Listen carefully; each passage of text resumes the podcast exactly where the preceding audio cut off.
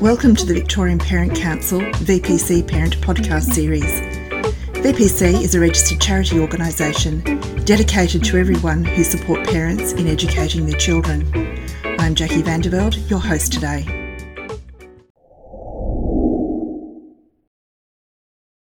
So, good evening and welcome to uh, this VPC live event.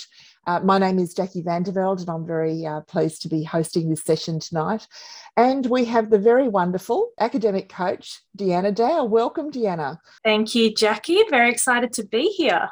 Oh, look, it's wonderful to have you. And it's such a critical time too, Deanna. So there's lots of additional stresses this time round. So I think last year was stressful, but uh, I think this year's sort of unfolding with a little little bit of extra kick in the bag.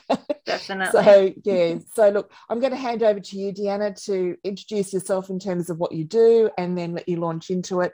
So Deanna, over to you. Thank you, Jackie, and good evening, everyone who's tuning in, or good morning, good evening, good night, if you're watching this at a later date. I'm very glad to be here. My name's Deanna. I'm an academic coach and founder at True Coaching. And basically, I help students develop skills and strategies that they might not be getting from school to help them study smarter, not harder, uh, help them get through exams, maximize their results, and most importantly, minimize their stress around these times and we thought it would be timely to discuss a roadmap heading into exams.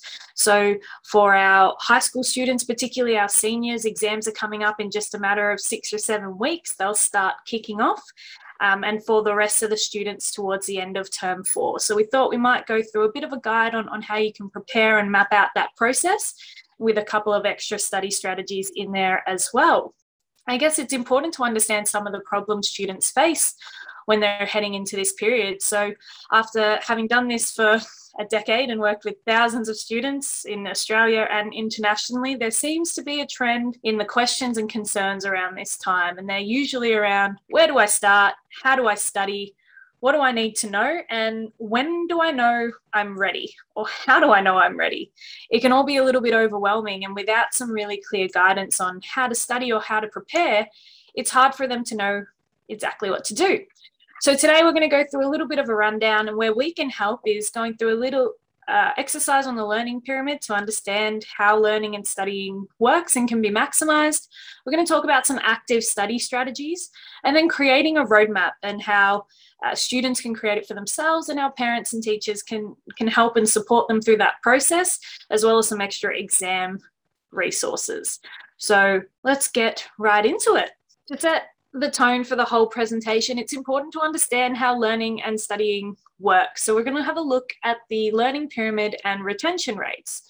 Retention being how easily the information is retained in the short and long term, and therefore how easily the students can draw on that information when they head into exams. So there's a few different ways that students can learn and study, and all of them yield quite varying retention rates, starting with lectures and reading. So, being in class or watching a presentation or, or being spoken to about a certain concept, that typically only yields a retention rate of about 5% um, over the short to medium term. And reading, textbooks, exercises, PowerPoints typically doesn't help all that much either, with only a 10% retention rate. The problem is most students heading into exams not knowing what to do default to rereading their notes or re-listening to certain lectures or, or classes, which we can see from this table that it doesn't necessarily yield the best retention rates. But if we go further down, you've got audio visual demonstrations. So audio videos or workshops like this where you can see here touch, whatever. And demonstration is when you're being shown how something works or shown how to do something. You can see the retention rate increases slightly, but only remembering 30% of the content isn't really ideal. But as we go further down this pyramid, we start to get more active strategies around discussion groups and interacting with the content yourself or doing it yourself. So for students, that's talking in groups or maybe even participating in questions or exercises. And that is where we start to get retention rates of 50 to 75%, which we're getting closer to what we'd like to achieve. And finally, one of the more effective study, study strategies is actually teaching others. So to teach is to learn twice because to be able to articulate something to someone else and answer their questions, you have to really have a deep understanding of the concept. So it's been found if students can help communicate or teach concepts to other people, the retention can be up to 90%, which is obviously a lot closer to where we'd like them to be. So while we could do a whole presentation on this pyramid alone, I really just wanted to use it to set the scene for the journey moving forward. And that is to really establish the distinction between what we call passive learning strategies and active learning strategies. The problem can be that without guidance, students tend to default to passive learning strategies. Students tend to default to watching videos or rereading notes. If you ask a student how they're preparing, it's typically go over my notes. I'm still unclear exactly what go over means, but I assume it means reading and highlighting. Or watching videos, obviously, with the vast access to videos online, a lot of students are, are referring to that as a resource, or watching other people complete the task or interact with the information. So while these are definitely learning strategies, they tend to be more passive and not yield as greater results. So, how can we support students in going towards a more active learning approach when they're studying? And that's really what today is about. It's about establishing what these active strategies are, but then how can we create a roadmap that leads students down that path to ensure they don't stray towards rereading or rewriting and then trying to recall that information and struggling because they're sitting at that 5, 10, 20% mark. That hopefully sets the tone for the rest of the presentation because now we're going to look at what active strategies are. Now, in my experience working with students, typically they're doing about 90% of passive study to 10% of active study, which means they're only really spending 10% of their time actually engaging with the content in a meaningful way. So, as you can imagine, when they come to assessments and tests and exams, their understanding of the content isn't as thorough or as ingrained as they'd like it to be. And this can result in having mental blanks during tests and exams, forgetting certain things, and not understanding concepts they need to be able to get results. And naturally, this can cause a lot of stress for the students. So, when we're talking about active strategies, we're typically referring to strategies that involve recalling information. That is, going into your brain and getting a bit of information without having it in front of you. So, as opposed to reading your notes, being able to recall a bit of information from your brain without looking at it or without seeing it in front of you.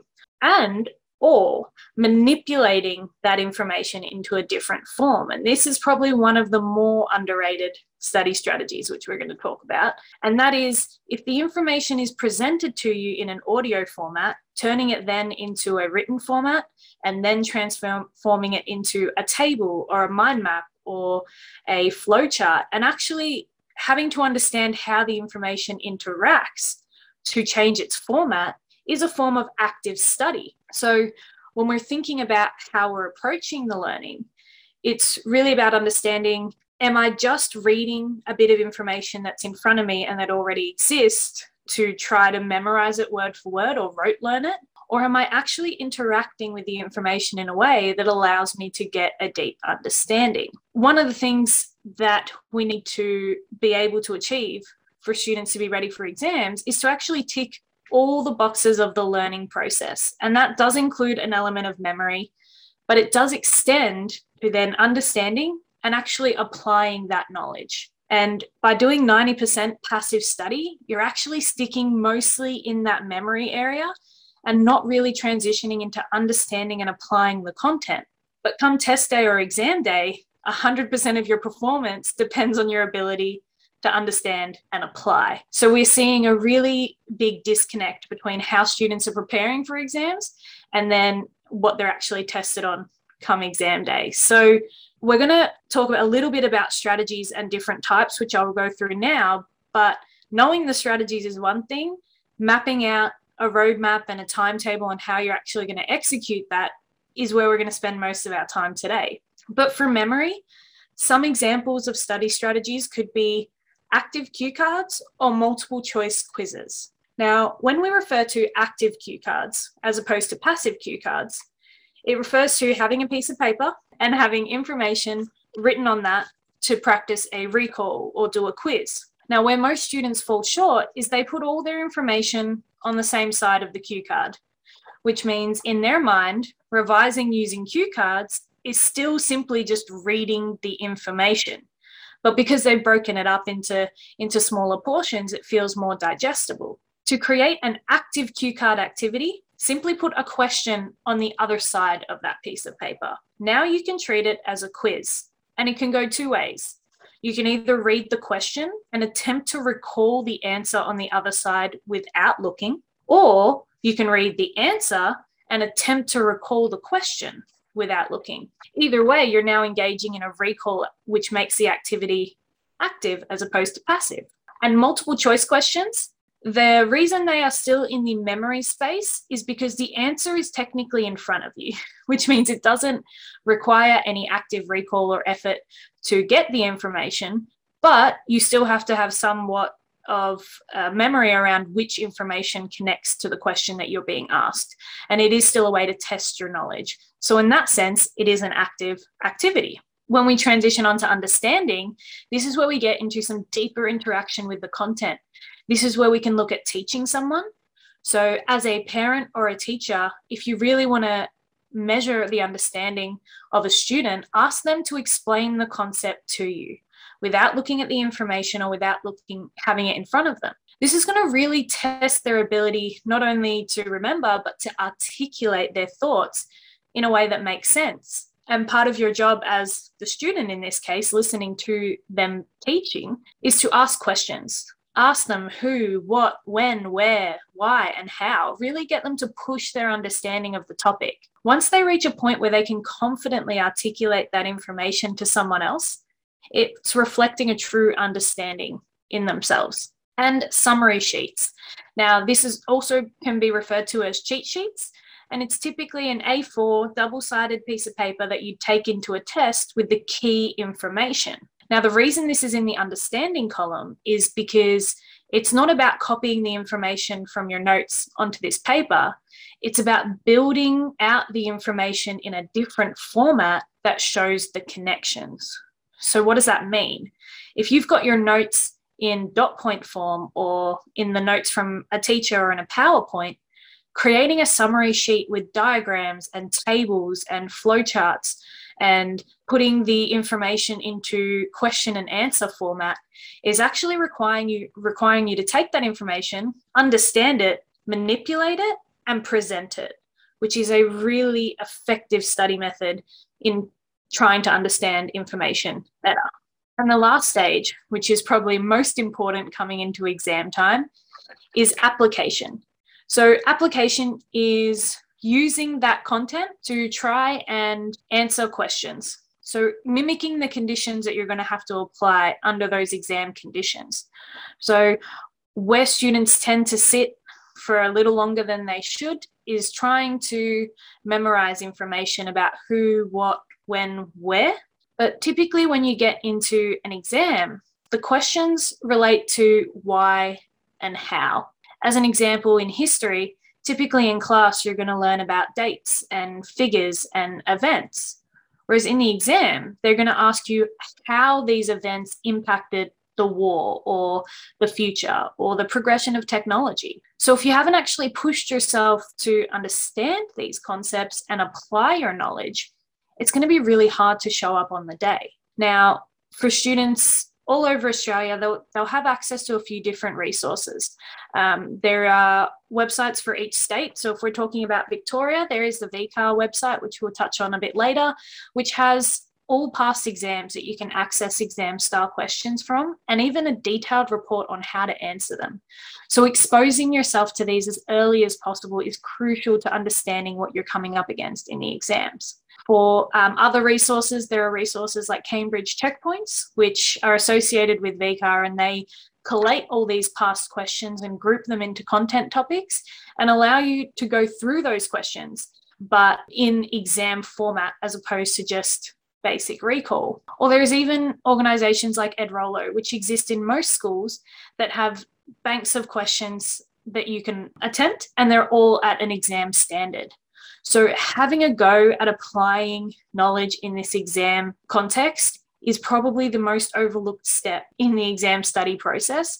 And it's why some students tend to fall short because knowing the content inside out, back to front is one thing, but not knowing how to use it come exam day is one of the biggest causes of stress and missed marks. Um, so, this I would argue is one of the more important steps in the process. But you can't apply unless you've memorized definitions and understood concepts. So, it really is a three stage process. You really need to start with some of the softer approaches of your cue cards and multiple choice quizzes to familiarize yourself with the context and the words and the phrases and the terminology. Then to test that you've actually memorized and, and understood, that's when you can teach someone and create these summary sheets. And then when you're ready, you take the next step into trying to apply these not only to exam style questions, but to different case studies and scenarios. How is this information relevant in the real world? Because that's what exams are trying to achieve. They're trying to show you a real world application of this content. Here, we've outlined the three stages of learning that students need to cover to be ready for exams. But even knowing this and even having all of the strategies up your belt and understanding what they all mean and what you need to do, the question becomes where to start. Where do I start actually studying? What do I do first? When do I do it? How much of each do I do? And how do I know when I've done it all? And this is where a roadmap can really help put all this information together for students. And this will be the majority of the rest of the presentation will be around how can we, knowing that we need to do those three stages, how can we map that out for students in a way that's not overwhelming and that gives them a bit of direction? We've broken it down to four steps, but before I go into that, understanding what a roadmap is and why it's important is the first step. It's called a roadmap because roadmaps typically tell you where you're going, what stops you're going to pass, what turns to take. And where we adapt that here is understanding all the stops we need to make, or all the boxes we need to tick, or all the things we need to study along the way. Knowing the destination and knowing that that's clear in front of us is half the battle. Not knowing where to start, or not knowing where you're going, or not knowing what you need to do along the way is where the stress comes from. So, to break this process down into four steps, first you need to break down each subject into the content you need to know. We've modeled this on um, the senior exams for Victorian students or students anywhere in Australia will have a similar model where each subject is broken down into four to six AOS, which is areas of study. So, four to six topics that they've covered. Now, for senior students, their exam is covering content that they've learnt the whole year, whereas junior students typically it's covering half a year. So, there may be less to cover, but the principle still remains the same. And what we do in this roadmap is we simply start by actually writing down all the areas of study that we need to cover. Now, this seems like a really obvious step, but again, having worked with far more students than I can count, very few of them actually have what they need to do written down. Very few of them have an understanding of everything they need to cover going into an exam. But it's simple as taking five minutes to write down the subject, in this case, biology, and the five areas of study that need to be covered having them written out in front of you is already starting to establish how much work needs to be done. And one of three things is going to happen. Either the students are going to feel like that's a lot less than they thought, which is great because now they can relax a little bit. Either it's going to be on par with what they thought, so they know they're in a good position, or it's going to be more than what they thought, which is also a good realization because they know they need to get the hustle on a little bit. But simply writing them down, creating a little map of each subject and everything that needs to be covered is a really important place to start. Going in blind is not helpful for anyone. Once you have mapped out those areas of studies, the next step is to choose three study strategies that work for you. So, in the previous slide, we had six different examples. It is unrealistic to assume that a student will do all of those examples for every subject, but choosing three that is, one memory strategy, one understanding strategy, and one application strategy is going to make sure the student is balanced across all the learning stages and in all their subjects. Now, the six that I showed are not the only strategies, but hopefully your understanding of active style learning, of manipulating information and recalling it when it's not in front of you, might give you some ideas of other types of strategies you can use as well. But the next step is to pick three study strategies from each, one from each stage of learning. Then we add that to the map. So for this particular, eh, particular example, this student wants to use active cue cards to memorize. They want to teach someone to understand. They want to do exam style questions to apply. Now, hopefully, you can see where this is going, but basically, we're setting ourselves up to be able to do each of these learning stages for each of the areas of study. This way, the student knows that they're covering all of their bases and not missing any information. This is particularly important because students tend to continue to study things they like, ignore the things that they don't like, and avoid the things that they think are too hard. But by mapping it out and having a clear guideline of everything that needs to be done, they can't really run away from anything. So the third step is to assign due dates. And this is where a bit of mapping comes into play. And if you're a parent or a teacher, it might be helpful to help the student go through this process at the start to help set them up. But essentially, what we do at this point is we add some due dates for each of these tasks. So, simply a date in which you'd like to complete that task on. It's important to do it to write the date that you want to complete it on rather than the date that it is due because there is a psychological phenomenon that happens is that when it's due, you try to push it all the way until the last minute on that date. And that's what students tend to enjoy. But if psychologically they know that this is the day that I'm going to do it on, then they might be more inclined to start it earlier in the day um, as opposed to leaving it till the last minute on that day because they're associated with a due date. But the other really neat thing to note about these dates, an important thing to note, is the distribution of the dates. What you'll notice is that at any point in time, you can do a couple of activities, but you probably want to avoid doing all three stages at one time because we want to get some spaced repetition. But you'll also notice that each area of study has been assigned a different day. One thing that students, one approach that some students like to take is to assign one day and I'm going to study all of biology on this day or all of math on the next day. And this has two problems. One, that is a very overwhelming workload and they rarely to never get through it or they get through it at a really poor quality. But two, if they get if they do manage to achieve that and they're doing five subjects, that means they've done all of their exam study in 5 days and won't revisit that content again before exams. And one of the more effective study methods is spaced repetition. So, seeing content multiple times over a period of time. So, we want to avoid their cramming too soon or cramming too late.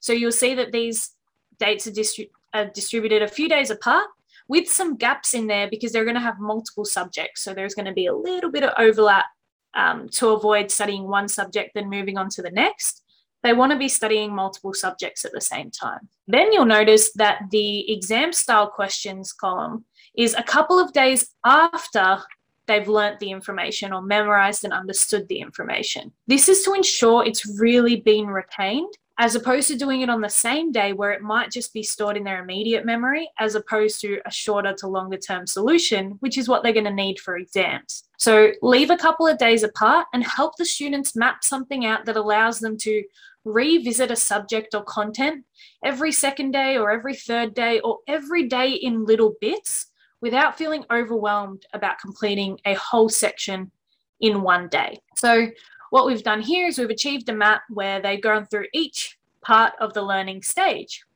Now, while this might seem overwhelming, if you zoom into any of these tasks individually, active cue cards for one area of study typically is only a 30 to 50 minute activity. Teaching someone could take up to an hour where you're really explaining things thoroughly. And exam style questions, you do want to set aside about an hour to 90 minutes to really get through a lot of those. Now, most people will say that doesn't seem like a lot of time spent, but accumulatively, this tends to add up quite quickly. So, on this table, you might be looking at closer to probably 12 to 13 hours of study. But by breaking it down over the course of here 13 days, it starts to feel more reasonable for the students. Because the reality is, they do have to cover a whole year's content in a short amount of time, seven weeks for VCE students now. So, as opposed to um, trying to tell them to study 13 hours. In this way, you're just telling them, do this one task, do this one half an hour task. And it starts to feel slightly less unreasonable. So, by mapping these out for each subject, you can start to create a bit of a roadmap. And each day, they have a clear to do list on what they need to get done. The last stage is to complete practice exams, because the only way to get better at exams is to do them.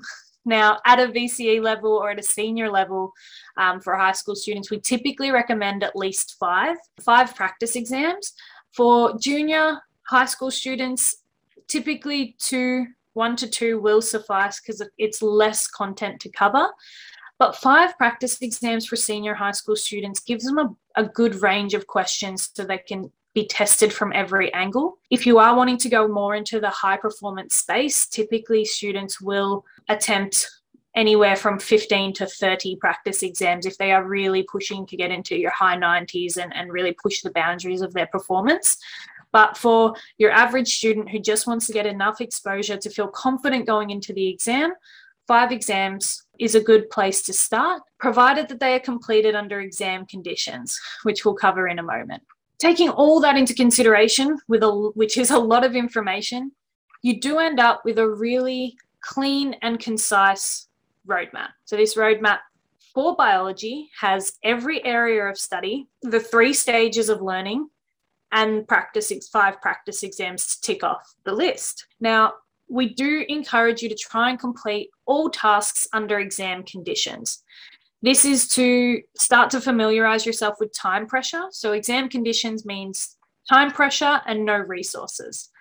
Now, while this can cause a little bit of extra stress now during the study process, once you do it enough, you become desensitized to the time pressure and you start to pick up the pace in a way that's inevitable when you've done five practice exams.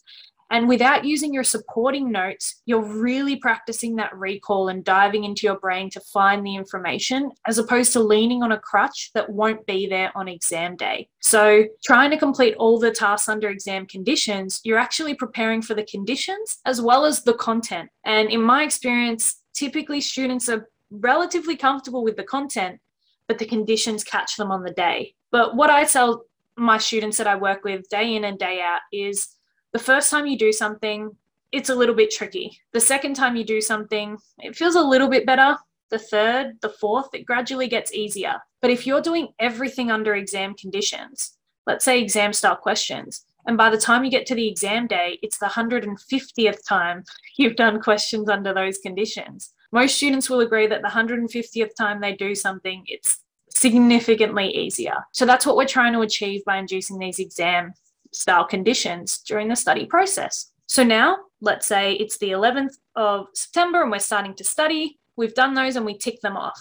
Now, as adults, we hopefully understand the satisfaction of ticking something off a list but it's psychologically engraved into us that being able to tick things off releases dopamine. And excessive amounts of dopamine make you happy and feel accomplished and then you're more likely to do serotonin inducing activities and you end up on this endless cycle of positivity just by having a clear goal and being able to tick that off. And what happens over time is the students can visually see their progress so if we think back to the questions at the start, how do I know where to start? How do I know what to do? And how do I know when I'm ready? Every single student I've spoken to who has mapped this out and started ticking them off, I always ask them, once you've ticked every single box off this list, do you think you'll be ready for the exam? And they say, of course. And just by inducing that sense of there is an end point, there is a point of completion, there is a point that if I am have covered all of these learning elements, I shouldn't have a doubt in my ability. It helps reduce the stress. You're eliminating unknowns. You're eliminating where do I start by having a clear roadmap. You're eliminating what do I do by having clear study strategies. And you're eliminating when am I ready by having an end point. So you're really helping the students on a guided journey towards exams while helping them cover every bit of content. The other helpful tip to use here is if there is an area that is not understood, they can localize it on this table and say, well, actually, I'm really struggling teaching someone, which means I'm struggling understanding in area of study two. Now that actually gives them guidance on what they need to work on instead of spending time on things they're confident with. It's much easier to identify the gaps when you know what you're trying to identify. So, as you work through this table. Eventually, you start to go through practice exams. And when you get to this point, I can tell you that 100% of the time I've worked with students, they're feeling significantly more confident. At this point, they've done exam style questions and they've done five practice exams. There is no style of question they haven't seen. There is no content that they're feeling shaky about. and they're feeling confident and ready to go into the exams. And the reality is that bad results don't cause stress, stress causes bad results. So if we can eliminate as much stress as possible and as much uncertainty as possible, we're helping them get the best results possible.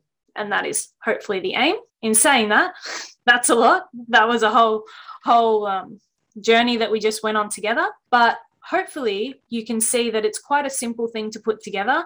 And what we've actually done is created this template roadmap for you that will be accessible online and be emailed out to you as well.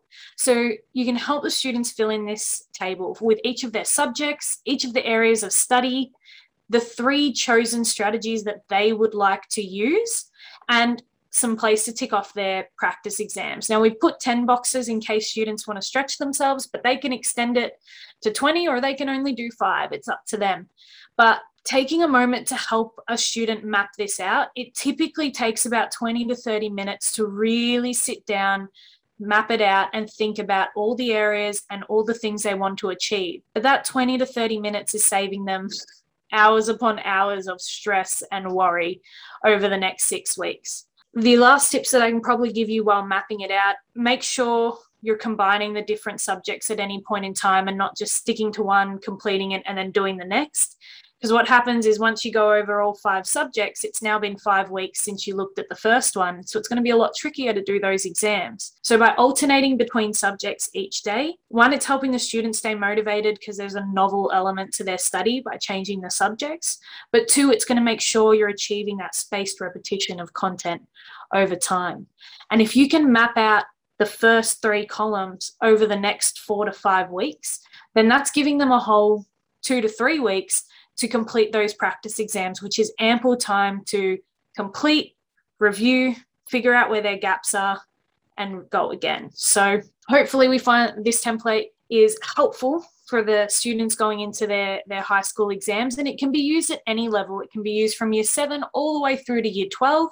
They might just need to use less boxes or they might only do two study strategies instead of three. But for students that are going into their senior exams in just a matter of weeks, it's really important that they understand the learning process and that they're ticking off each stage. But they could know all the strategies and they could have the perfect roadmap and they could understand active and passive, but they still might need some help.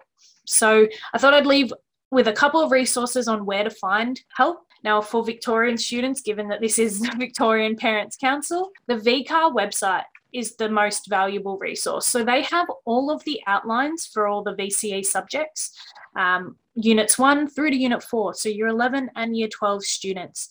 They have all of the exam specifications, they have all of the content that needs to be known, all of those areas of studies, as well as past exams.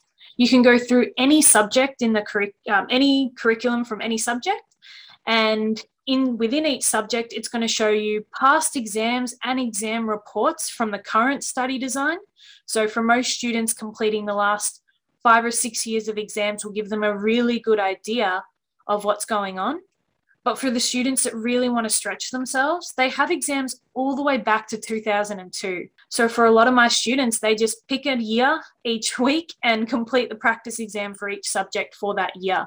And they're making their way through and, and really exposing themselves to as much content as possible. But it's actually the examiner's report. So which explains what the answers are, how they work, and, and what VCAA are expecting that is most helpful. And the VCAA website has so much information and it has information for parents on how to support their students and for the students on how to approach their exams and curriculum. That is for students who are more independent and want to go seek out that help.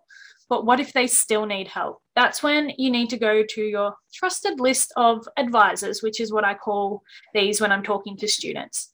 First and foremost is your teacher. Teachers are doing the absolute best they can and they're working as hard as they can to support their students. They are your best point of contact contact to understand what areas you need to work on. They've seen your workload over the last 12 months and they can give you a really good indication about what you need to cover and what areas that you really need to work on. So they could be a great resource for you if you're struggling to, to really pick out what to work on. Well-being coordinators exist in every school and they are typically there to help you coping with stress. So for a parent or a teacher who sees a student that's struggling, really encourage them to reach out to a well-being coordinator. They're typically qualified in giving some, some tactics and some tips on, on how the student can cope with stress and do it day in and day out.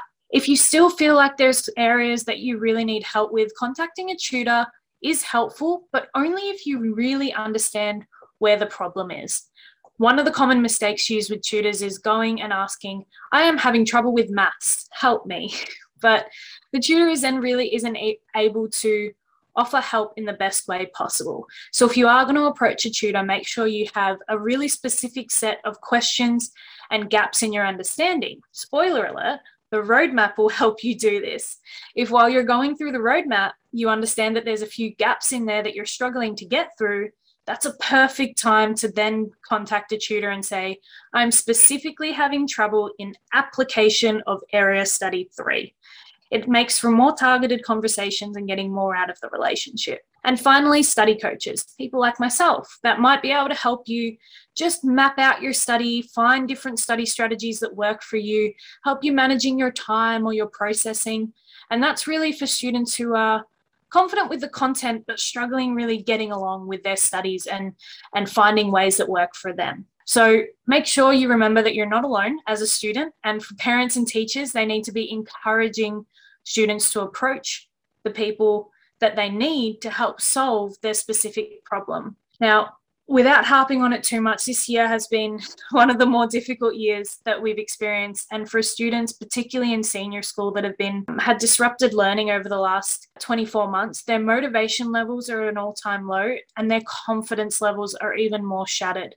So for parents and teachers, I urge you to support them where you can, and I'm sure you are, but ask them to seek the right help based on what they need support with. The best thing you can do is just remind them that there are resources out there and that they're not alone.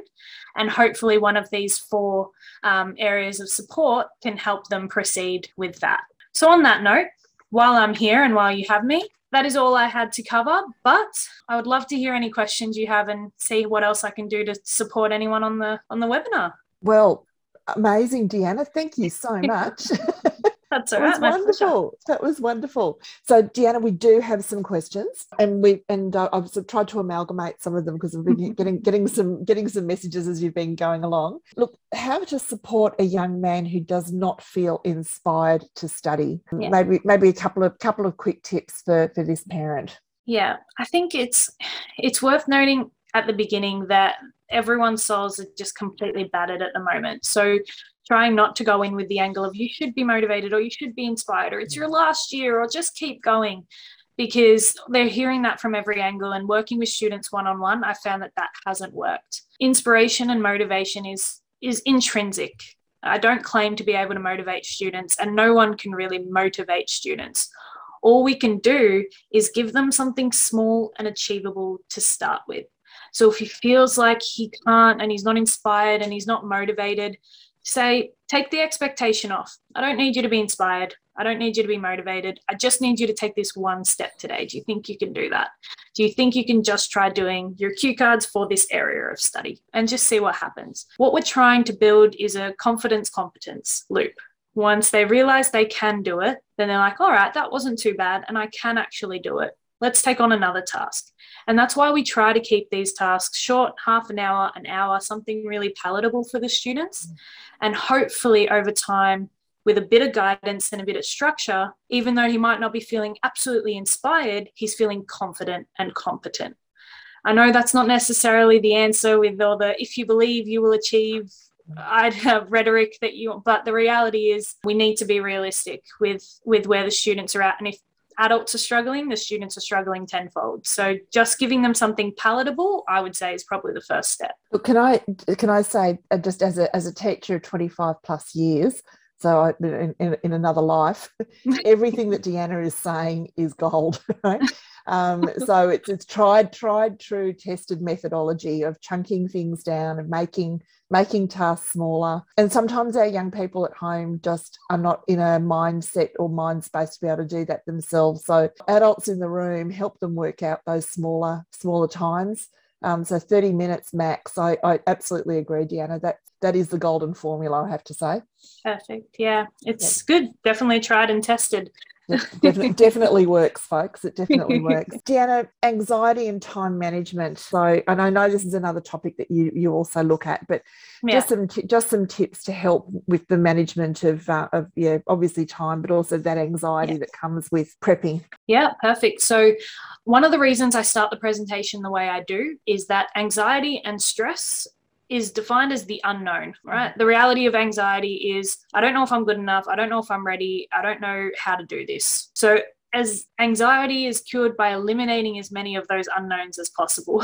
so hopefully, I know this, I'm not saying this roadmap is the answer and the, the, the holy grail, but it is a step in a direction to eliminate some of those unknowns by mapping something out for them. Because hopefully, hopefully the student isn't anxious about doing a set of cue cards for one area of study. If they are, then we probably have some larger work to do with the student. But hmm. what they're anxious about is preparing for five exams in six weeks. That's what they're they're anxious about. They're anxious about not knowing what they don't know. They're anxious about the sheer size of the workload and then not knowing if they're ever going to be ready for it.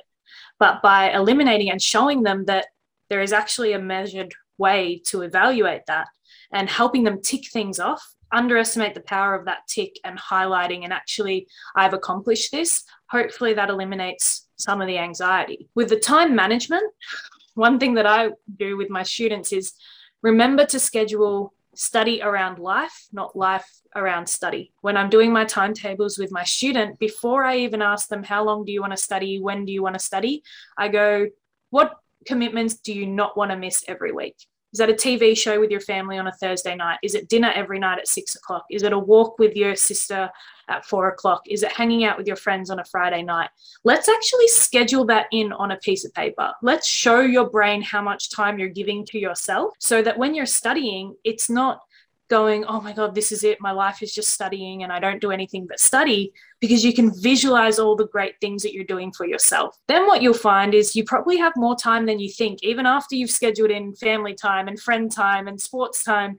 There's all these gaps. And what else is there to do except for half an hour here or half an hour there? And all of a sudden it becomes reasonable. So the two tips are reducing anxiety is eliminating unknowns. So the more you can give them structure, and there is freedom in structure, which is ironic, but that's really that where that comes from. And with timetabling, schedule life in first and then fit study after, as opposed to what most people tend to do in VC is I need to study three or four hours a night and whatever I can fit in around that, I'll try. Mm. And that's where they end up in this hole. So hopefully that answers that question. Well, it does, and it actually plays really beautifully into some other research work that I do, that I do as well. And Having a structured style actually does promote well-being, mental health. Yeah. Uh, because it helps you to actually build confidence so that you can manage these things for yourself. So brilliant. Yes, big big tick big tick from the from the old teacher on the on the call tonight. That's so good. yeah, well done. And we've got a, uh, got one more in terms of what parents can do additionally to support their children at this time? Yeah, it's a delicate time because even more so than ever, it's probably, I know you want to jump in and support them as much as you can, but it's almost taking a step back and empowering them to realize that they can do it on their own, but you're there as a safety net as opposed to you're there dragging them by their hand. So I mentioned it throughout a little bit, but actually taking a moment just to help them map out their study schedule is a good way because then it also gives you permission to refer them back to it if you see them off track. Mm. So I think I find that's a really great technique when I'm working with students. I get the parents involved in structuring their time and their day and their roadmap so that if they find that students off track a little bit, it's been a few days since they studied, you then have permission to go, hey, remember when we worked on that roadmap? How are you feeling? How's it tracking? And you have an in with them at that point, as opposed to them shutting you out, going, I know what I'm doing. I did my roadmap. I know where I'm at. But you can come at it from a point of hey remember when we did that really great thing and you were on board and you and you felt like that was the right path for you? How are we tracking? Do we want to revisit it? Do we want to look at where you are?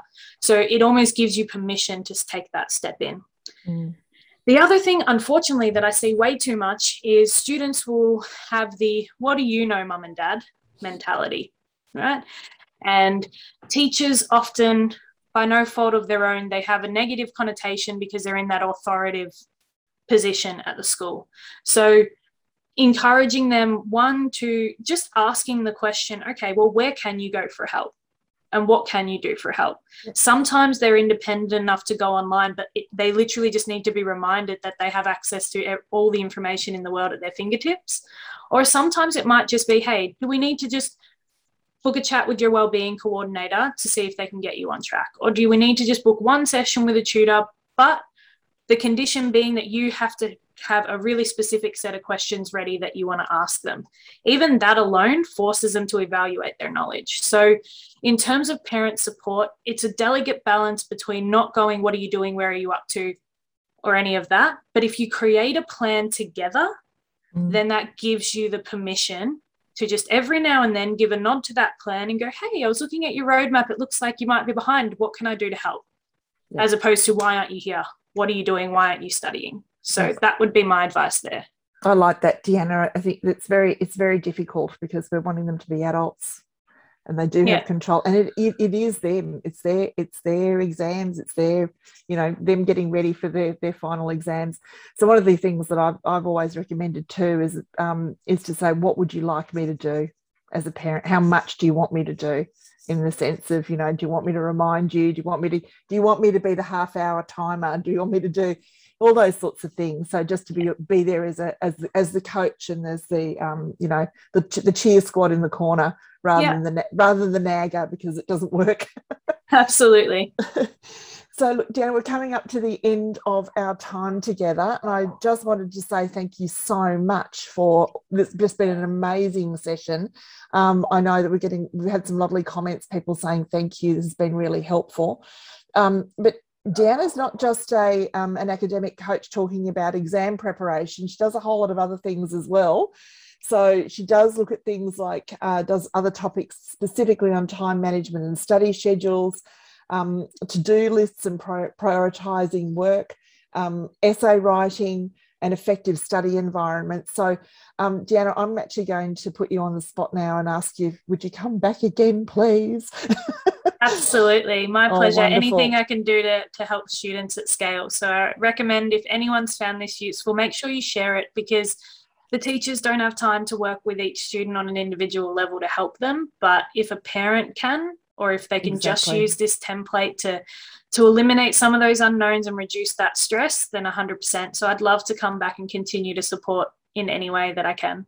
Wonderful. Thank you so much. And uh, so look out, people, look out for the advertisements that we put out um, on our social media and on our website because we will have Deanna back and that would be that'll be fantastic. So thank you so much.